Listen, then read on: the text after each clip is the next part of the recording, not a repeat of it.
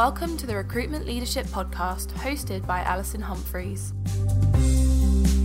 The Recruitment Leadership Podcast is here to help those in the recruitment industry gain awareness and understanding on the hot topics faced by those in the business of hiring people. In each episode, Alison Humphries is joined by a fellow expert to offer professional knowledge, insight, and advice on the biggest subjects affecting recruitment businesses. It's the podcast to listen to for recruitment business frontrunners seeking expert information from industry leading advisors. Welcome to the Recruitment Leadership Podcast. Good morning and welcome to today's webinar. My name is Kevin. I'm the Business Advice Manager at the REC. Providing RPO and MSP and Statement of Work services has enormous potential it could be another avenue for you to increase your market share and attract new clientele. However, you may think it is not worth the time and effort to compete in this space against the biggest players in the market. This is a common misconception. Smaller businesses are often well placed to reap the rewards from offering these services if they can spot the opportunities, price attractively, and be proactive with clients. Having this capability also protects your business from losing important clients to bigger players. I'm joined today by our speaker, Alison Humphries, who is a recruitment lifer of over 35 years and an honorary fellow of the REC awarded for her services to the industry. She's been a chief examiner for the REC for more than 20 years, as well as a popular mentor for more than 10. Alison will explain what she has achieved in the important field of RPO, MSP, and statement of works recruiting in a moment. But importantly, she's been a director of several PLCs and now works with directors and owners of SME businesses and has successfully helped them to win this kind of transformational business. So without further ado, I'm going to hand you over to Alison. Thank you, Kevin, and thank you for having me. And thank you to all the members of our audience who have joined us today. And I was just yesterday with a client of mine, the owners of a recruitment business, who had literally just lost one of their most important clients. And that was a client that they'd made multiple placements with for more than a year and something that they felt they could rely on. And they kind of wanted to secure that business, but frankly, they were making good percentage margins on it and they didn't want to rock the boat.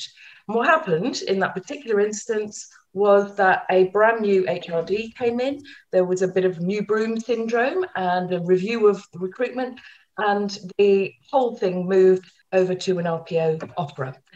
So they lost it. And it's exactly that sort of scenario that i w- I'm hoping we can support smaller businesses in recruitment so that they've got this in their toolbox and they can be proactive about seeking out opportunities.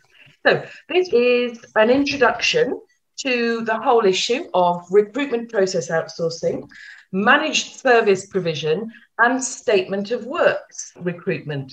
And we will touch later on exactly what the difference is between those. But the important thing they share is that these are long term contracted or annuity businesses. In other words, something that, for example, a trade buyer who might be looking to acquire your firm or invest in it can see where your future income is coming from. And that is a very attractive thing. It goes without saying that if you work in recruitment, knowing where your money is coming from is a very interesting proposition.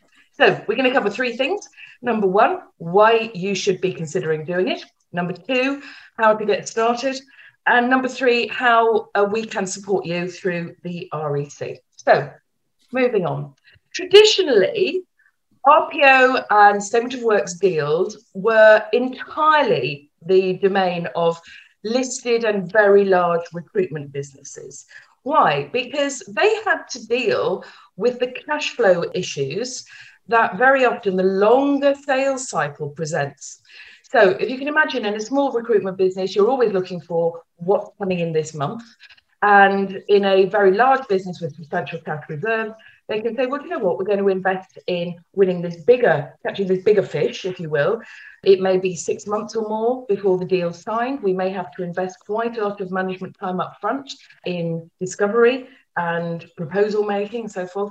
And therefore, it, it, did tend to be business that was only chased by very large and established players, and particularly those that already had a national and international presence.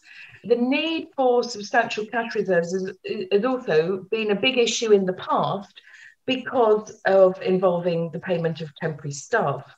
And so, quite often, it was on the shopping list of a potential client for these services that they needed someone who could fund their own temporary services. So, as a result, some of those biggest players did have the money to develop in house technology uh, or to own the intellectual property for a special platform that they could use to, if you will, insert into their clients. So, their clients had a dashboard about recruitment and the management information they wanted. There's also tended to be very heavily represented by tech recruiters in this field, although not exclusively. But there's no doubt about it that it has in the past been a very long sales process. So, in my own experience, yes, they were very substantial deals and there was a lot of due diligence around them, but those pro sales processes have taken from three months at the shortest to about two years. Now, that's not the case now, which is why I think the timing is um, actually really good to look at this. So we are in a situation where small and medium recruiters are probably beginning to be valued more than they have ever been because recruitment and candidate shortages in particular in skilled areas has become a really visible and demonstrable issue not just something that recruiters say but actually, you know, registerable in national statistics. So clients are recognizing that those candidate shortages are real, but we're also have this like happy, perfect storm, if you will, of many, many businesses scaling up or pivoting their businesses dramatically at the moment. So again, I don't need to give you the stats on this; it's all well borne out. Obviously, national statistics will show you. But I think most of us have already seen the amount of, for example, investment capital that's available to clients who want to grow particular models. And that kind of scale up means that you're you need people to do it. Often people with new sets of skills that you haven't got in-house. It can't be a gradual process. And in order not to disappoint their stakeholders or even shareholders, businesses have to implement those changes really, really quickly. I put it to you that there is a third element to it as well. That clients are beginning to recognize that recruitment isn't easy, that it's not just a matter of finding a CV and whacking it over via email. In fact, if you look at the bewildering amount of recruitment technology and all the channels to market that many recruiters that I work with now use, I think most of our clients would blanch if they saw what we have to master to really look at the whole market rather than who's just active on it. So, as long as you have prudent cash management measures, and there are, of course, excellent providers of invoice discounting and finance for, for smaller businesses now, and you've got a clear understanding of why the client's need for staff is central to delivering a business objective, then there is a market right now for more agile RPO statement of works. And people want to see a product or service, if you will, that they can imagine literally turning a key and seeing rolled out. Just a little bit of, uh, very briefly, credentials of, of mine in this area. So I was in the fortunate position of establishing businesses to do just this for three listed recruitment businesses. Um, I did that from scratch. So moved them from their basis of executive search, recruitment advertising, and ordinary traditional recruitment into massive RPO and statement of works contracts. So it was it was a very different sell. And yes, working with those listed companies, you can see the size of some of the contracts that I personally negotiated and then had to deliver, important, mm. 120 million pounds per annum was the, the probably the most valuable. But in case you're thinking, oh, okay, this is only for huge companies, listed companies, and, and so forth. I then, much later in my career, became managing director of Liquid Personnel. That was a business placing contract qualified social workers And I was able there, it's a much smaller business, who created a statement of works business that generated, uh, you have it, £5 million in revenues in its first four years. And that was while maintaining my traditional business. And two things aligned there. One was I had the expertise to, to know how to do it, how to pitch for it, and how to price it. Number two was that an opportunity arose for me there. It was a change in legislation, which meant that local authorities suddenly had to had a backlog of assessments that they had to carry out, and they needed to clear that backlog very rapidly. So, um, knowing how to do it um, is, in my view, really important to to get in place so that you can actually take advantage of an opportunity when one arises and I'm now MD of Recruitment Leadership. Uh, so I advise recruitment business owners. And this has become quite an important element of my advice for businesses that really want to maximize their profitability, their capital value, and indeed their current run rate and grow their market share. So it's a very fast growing market. This is a slide taken from the Everest Research Group, who are probably the leading data authority in the area of RPO. What's interesting is that the global RPO markets, particularly in the English speaking world, have grown very strongly at about 25% per year. Now, that's even faster than the traditional recruitment market. In the US, the take up has already been bigger, um, although arguably the amount of their recruitment process that they're outsourcing, you regard it as a sort of chain of events or sequence, is arguably less. But according to staffing industry analysts, the growth rate is faster in Europe now. They say that 75% of large businesses either have done this already or are exploring it, and that trend tends to drop down. So, why is there a need for this now? Well, I've already mentioned the important impact that this kind of annuity contracted income can have on building the capital value of your business. And that will be very important to you if you are a business owner. However, if you are delivering recruitment services and operational in those, there's a real need that your clients have that comes from a couple of the factors I've just mentioned. So just going round our circle there. Compliance and government, well, you only have to look at the recent changes in IR 35 legislation to know that clients have begun to get a bit scared of this and realize that actually compliance and governance, particularly with Brexit as well, is a big part of what recruiters have to deal with and can advise on. And very often they want to distance themselves from that responsibility.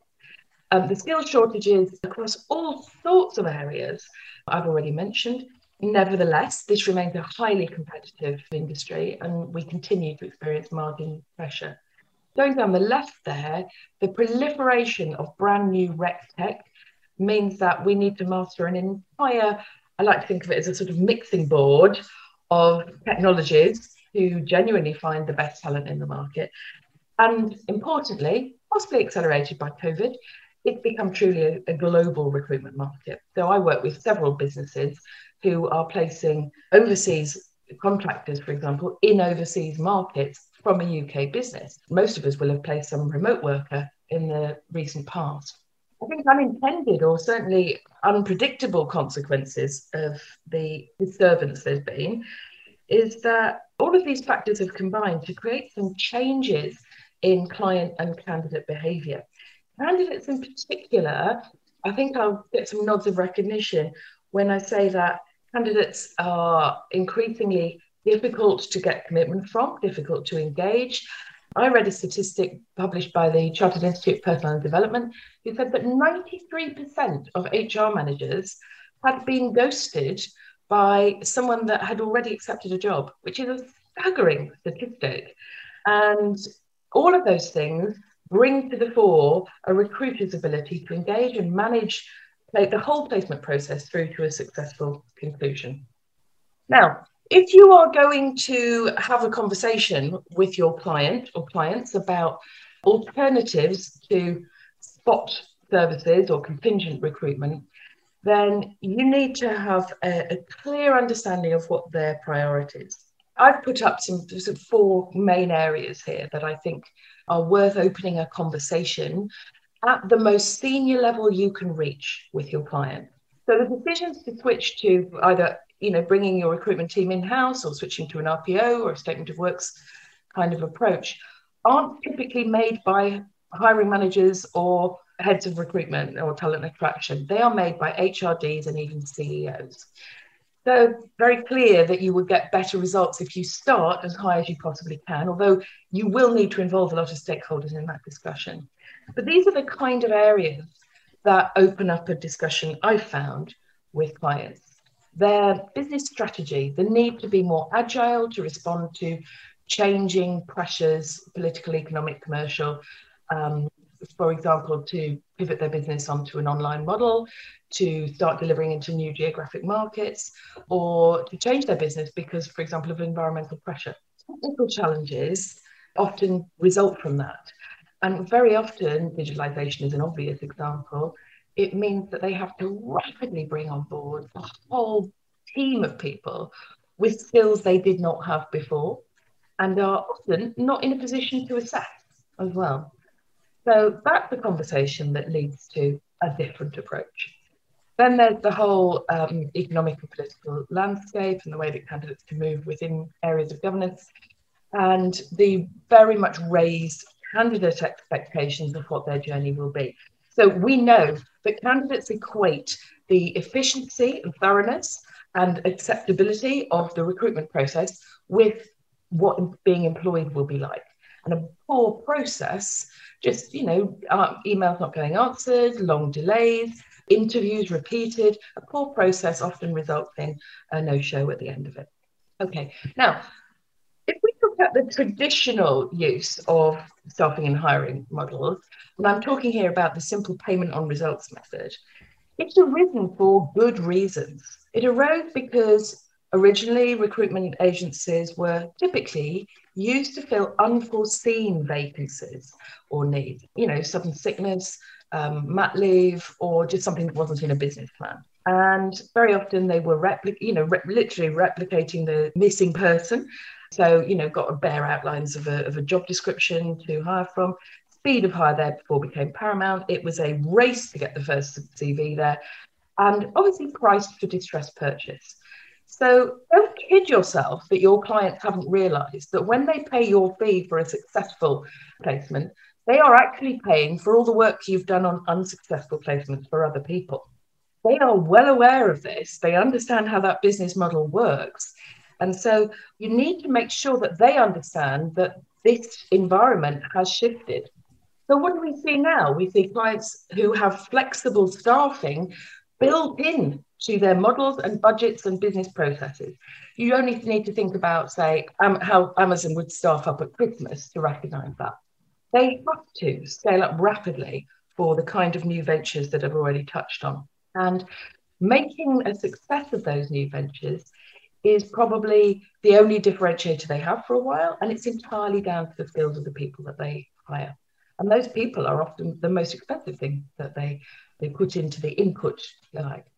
But what we have realised, and we need to communicate to clients, is that engagement of candidates and a proper process is critical. This is no longer just about accessing CVs. Indeed, I would say that it's probably never been easier to find a CV or a resume than it is now. So we can find them in all sorts of formats, but let's face it, LinkedIn is there and it's changed things forever. So the, the balance of power and the whole market environment we're selling in has shifted, and that needs explanation to clients to open up the discussion. So more and more, particularly if you're dealing at the CEO level, recruitment is a strategic process. And you need to be able to have a strategic conversation. Now, this is a controversial statement. There are no cash cows in recruitment anymore. Let me explain what I mean when I started in recruitment, when the earth was cooling, 1985 actually, there was a philosophy and we called it land and expand. And I'm sure many of the people on the webinar will recognize that. Land and expand is the idea that you provide an excellent service on one spot piece of recruitment. The client, you merely ask the client to refer you to other contacts in the business or to come back to you next time they're looking. And they just keep giving you their assignments and you carry on charging them your 20% of salary or whatever is normal in your business. So the idea was do a good job on high margins and repeat. Yeah. So what we now see is more and more new broom syndrome, important people coming in, making a splash, reviewing recruitment, its costs, its efficiencies, performance, quality of hire. As I said earlier, don't be tempted to fall for the don't rock the boat philosophy, because if you don't introduce this conversation, your cash cow could literally disappear. So letting clients know that you have this capability is absolutely critical, for example, when in your strategic conversation when those things come to the surface. And that means that you need to have that conversation early.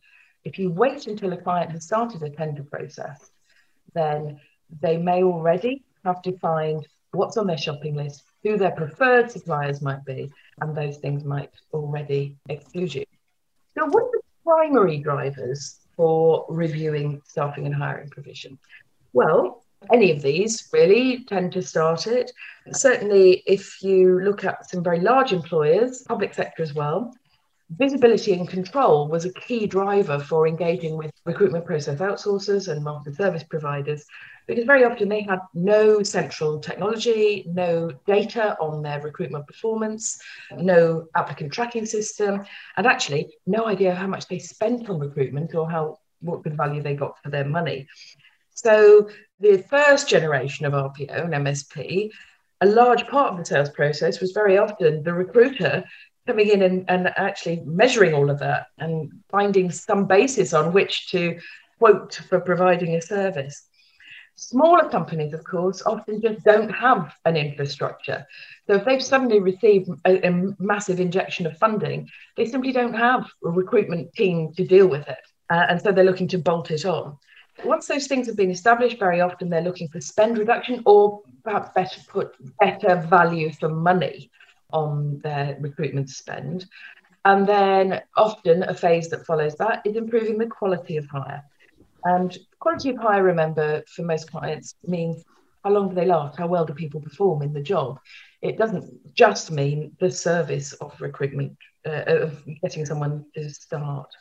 So there's also there's a general trend towards subscription models. You can no doubt bring to mind consumer products like my opticians, for example, have me sign up to a monthly direct debit rather than just paying when I come in for a new pair of glasses or an eye check. Supermarkets have us signing up to pay for our delivery service on a subscription model as well. And that's because it's good business sense. So, question mark do you have recruiters who are capable of having genuinely strategic conversations? Because if I'm really honest, what that looks like to a lot of the recruiters I meet is have you got any jobs? Or if they're really strategic, it's have you got any senior jobs? That's not what I mean. I mean to have a conversation about what their business objectives are, what changes they're seeing in the market, how they're responding to them in terms of their product, their client base, their geographies. And I think it's worth repeating this that your clients all have their own KPIs. And it is vanishingly rare that headcount is one of them. Vanishingly rare. If they could achieve the profitability their business is looking for, the market penetration, without hiring more staff, they would do it in a flash. So focusing your conversation on jobs is not a strategic conversation. Focusing on the people needs that drop out of business strategy is what I mean. So, uh, quick summary on the right. Make sure you understand the key influences and priorities of the organization, because if you can hang your proposal on that, on achieving a central business objective, then the driver to achieve it and to achieve it through different means is far, far better and stronger than if you just talk about jobs, which pushes your client back into that distress purchase kind of thinking. Now, next, if you're going to have some credibility in opening these conversations, I really think it's important to be clear about what your offer is. Are you offering RPO, MSP, statement of works? Now, people throw these terms around often as if they were interchangeable. So, very quickly, recruitment process outsourcing is commonly used to mean a process where an external company manages all of the external permanent hires as far as the point of start date and onboarding very often. How much of that process they do from attraction all the way through to induction training is a matter for negotiation and capability. MSP, same thing, but for your temporary uh, or contract workforce, and often involves managing second tier suppliers. Statement of works fundamentally different. In statement of works, you are contracting to supply services, not labor. So you may be contracting, for example, to staff up a business unit. You may be contracting to supply, as I did, social services directly, and you're responsible for the manning of that. But recruitment itself can be the work that you're recruiting for. I'll come back to that in a moment. Are you going to be a master vendor or a neutral vendor? Most of us would like to be a master vendor and to own most of that delivery. Clients who are looking for neutral vendor will put a lot more emphasis on your technology platform. So that's important. Are you providing a, a, an ATS as part of your system and management information? Will you be embedding on site staff? Don't just assume that these people will understand these things are or aren't in your offer. And are you offering to consult on the EVP, that's employee value proposition? It's a bit of a hiding to nothing if you promise to deliver on hires for a client who pays below market rate, has a high attrition rate, and um, you know a reputation for bullying staff or long hours or whatever it might be. So some consultancy can be a useful addition so that you can run an effective attraction campaign because you will be responsible for bringing all the candidates into the top of that funnel. And someone once put it very neatly to me, said, if I if I'm a, a contingent recruiter and I get 30 job orders, I'm really thrilled if I fill 15, 17, 19 of those. If I am in the RPO or statement of works game and I get 30 job orders, I fill 29 I failed. So you really are making a commitment to deliver because the payment uh, and the payment reflects that that doesn't exist in the same way with spot business. So I've listed here some of the things that you may or may, may not include in your product in inverted commas. And it's not that you can't reshape a deal for a particular client where it works, but I've found in approaching this conversation that most clients want to see a product as a starting point. They want to be able to imagine that. And then, of course, those people who are interested will want that, but in a different size and perhaps in a different color. They'll want everything tweaked, and therefore, a sense of, you know, a, a close eye for detail is critical. So be clear about what your initial offering is and what's flexible within it, but also be very clear about what's required from the client. So, for example, can the client actually specify what the criteria are for hires? Can it say if someone meets these criteria, we will hire them? Because the more that you can define the end product, if you will, the, the ideal candidate, the more you can agree a process and the more of that process you can handle which is a very desirable outcome for you because, frankly, your commitment to fulfilling is often higher than many of the line managers and the client. Now, lots of people who I speak to think they do this, but actually, what they're doing is sending a CV to a client and waiting for the client to decide whether to interview them or not. In other words, they are only uh, really owning the very, very first stage, attraction and preliminary screening when I negotiated a contract with Boots, which was to staff up all their dental surgeries in all their stores, I, I actually had hiring decision and onboarded those candidates, including their um, Hep B injections and so forth. So that was because the, the business unit didn't exist. It was driven very much by a need to staff up those units as the shop floor space was was dedicated and, and furnished and, and went live. And so the, the entire hiring process, which was carefully agreed and specified, was actually down to me and my company. Yeah. So how much of the process will the client let you conduct? In my view, the more the better. Also, it's really difficult to make one of these agreements work if, say, an HRD has just decided to go with it and there hasn't been good stakeholder communication. And that will be a shared responsibility, but you need to know that there is buy in and that the processes are clear and applied and that your client will support it. So, for example, if they continue to receive speculative applications, and they will, as soon as the rest of the recruit, recruitment market realizes you've got an exclusive deal, then you need to have confidence that they are going to reject those or refer them to you as their um, main supplier.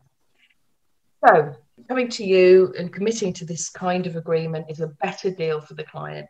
It means that you can invest long term in the attraction strategy because you've got a commitment to a certain number of hires. It means that you can put more resource dedicated on this and that you can support their line managers better, for example, by training them uh, in effective interviewing and reducing management time if you take on more of the process. It means that you can, if you choose, effectively fund them a talent pool at the end of the project but you know, from a client's point of view, it means that they've got visibility. They know what it's going to cost. It's a budgetable amount, and ideally, they've got consolidated invoices coming in uh, once a month. Now, don't underestimate the complexity of decision making. This is quite an old graph, actually, but it shows you how many people are actually involved in a decision making purchasing unit in the middle column there. So you can see that the, the, the bigger the business um, by headcount, the more people that actually jointly make the decision. And if you look at the right hand column, you can see typically how many contacts salespeople make. So you can see that they are way under influencing despite their best efforts. Very often then they're failing to understand the decision making process. So you need to cover off all the bases. You also need to understand that they will have different motivations. These are quite commonly used terms, but you know, I know that the, the default position is for most recruiters to say, now I only want to speak to the line manager. They're the ones that matter. But actually, if you're going to catch a much bigger fish, a whale even, then you cannot bypass finance, procurement, HR. You are going to have to satisfy them all, as well as your line managers, that you can do the job that you can do it to, for example, the right standards, that you can do it, uh, you can deliver the right guarantees. So the bigger the decision, the more elaborate the client's buying cycle becomes, and more people in the decision making unit. And remember, all stakeholders, even shareholders, can absolutely come down like a ton of bricks on a, a client who makes the wrong buying decision and gets let down. So if you think about, say, Waitrose and Marks and Spencer's, um, both of whom have used Ocado to do their delivery. If those deliveries fail, that's terrible, terrible reflection on the person at Waitrose and Marks and Spencer's who took the decision to partner with Ocado. And as I said earlier, by the time your client comes round to a tender process, I would suggest to you that they are already halfway around that cycle. Uh, watch out for scope creep. You know, we like to please in recruitment. And very often, once you've said, yeah, I will deliver the end result to a client, you find that you are also doing oh, diversity and inclusivity training. Uh, you are producing MI that you didn't know you'd have to. You're suddenly expected to put somebody on site. And because we like to please, very often these things sort of creep under the wire first time, even though they weren't priced in, and then they become the norm. So define everything is my advice if you are going to advise on or report on something, then say who's doing it, how often, by when, you know, to what level of detail, um, and price it in. When you come to work through a contract, you will need a formal change mechanism uh, that affects both sides. And if you do decide to waive your rights under the contract, write it down. So if you look at the red line on here, it's the uh, investment of time and resources that a recruiter puts in to winning a bigger contracted piece of business. So lots of activity in sales and then a big peak when it's implementation time. And then obviously ongoing account management, ending in hopefully a tidy exit. The blue line on that diagram is intended to show you what, what happens to the revenues. In other words, you probably won't see any anything much at the beginning, although I have worked with a client recently to secure a big upfront payment um, to allow him to do it. But you need to consider these other factors. So, getting a detailed service level agreement, make sure your insurers are happy to insure you for the risk that you carry when you make a commitment like this, and make sure that your payment terms are really clear. Compliance becomes critical, particularly if you are managing second tier suppliers.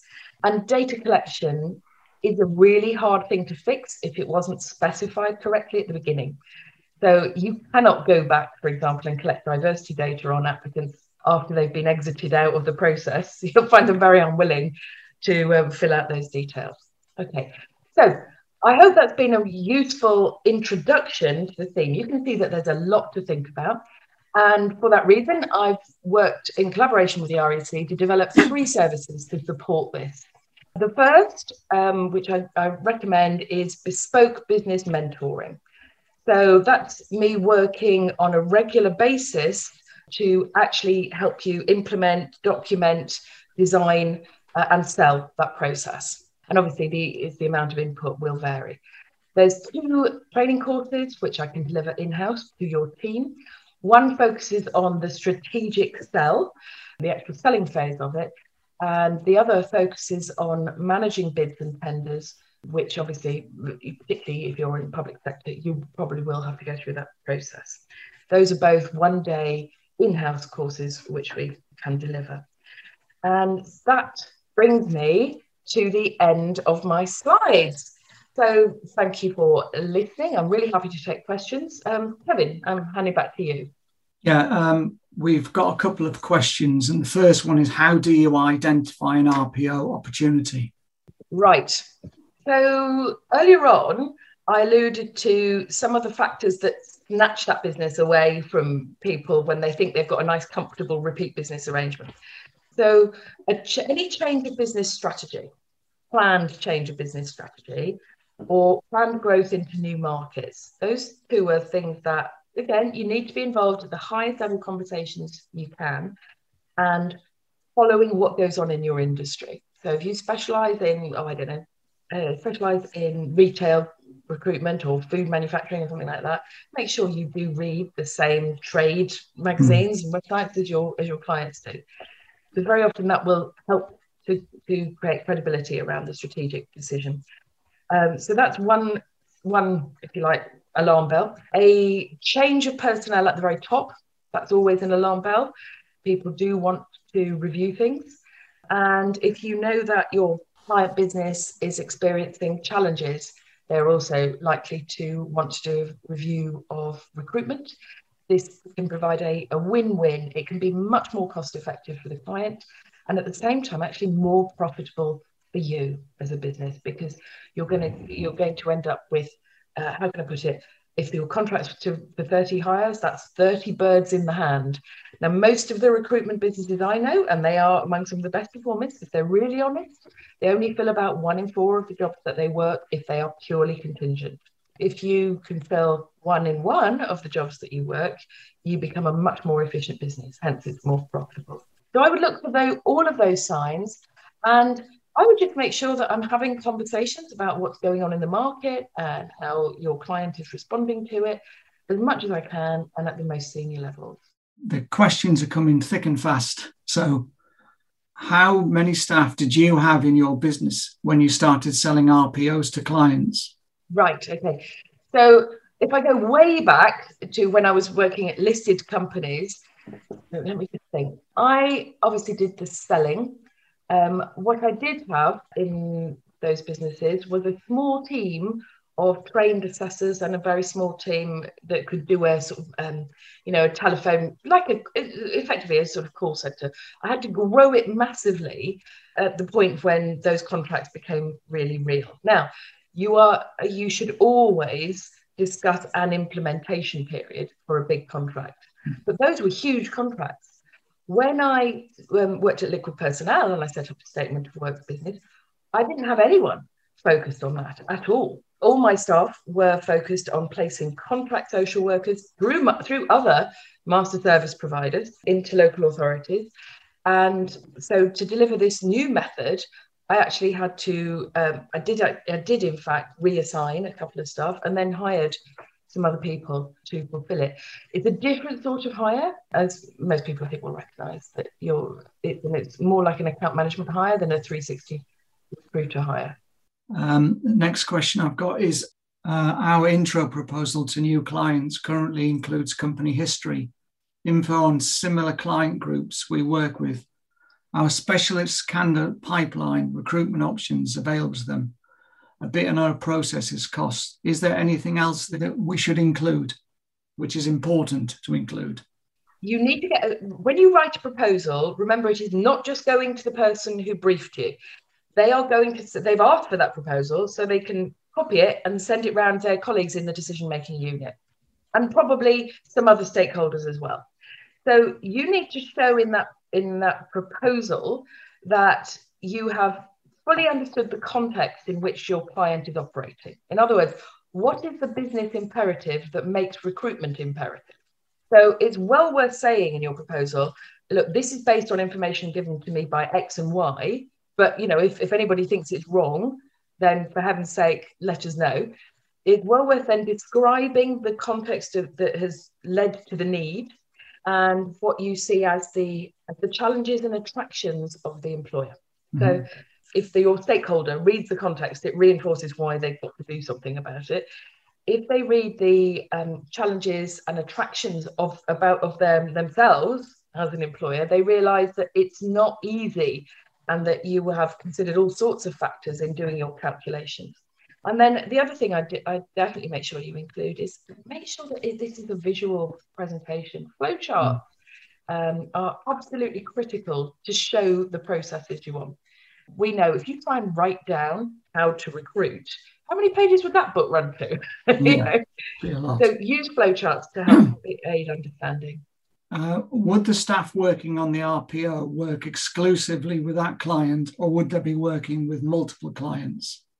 Okay, entirely depends on the scale of your RPO, doesn't it? Mm. Um, so I've uh, had experience of both, where we've had a more flexible account, let's call them an account management team, who were people who perhaps weren't very turned on by the business development side of recruitment, but very nevertheless good deliverers. And they could switch, and effectively they worked for two or three clients consistently, had enough enough knowledge. Of course, remember that you will need scalability because I don't know very many clients who actually manage to carefully schedule all their requirements. Mm. um, so, you know, it tends to come in a lumpy way. And that means that whoever is managing that team needs to reassign people very rapidly. I think that's the end of the questions I've got via chat. Thank you very much for that. Very informative, very educational. And I'm a recruiter, so That's You're quite welcome. played. if you require any further information uh, regarding Alison's webinar this morning, if you contact the REC, that would be brilliant. Okay, thank you. Thank you very much. Bye bye.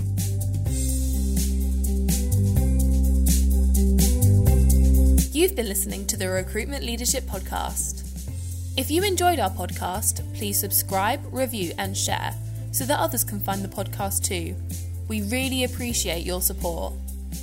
If you have any questions about the topics covered or wish to find out more about recruitment leadership, please email alison at recruitmentleadership.co.uk, referencing the podcast. We're also on LinkedIn, where you can follow recruitment leadership and connect with Alison Humphries. Thank you for listening, and we hope you join us next time for another episode of the Recruitment Leadership Podcast.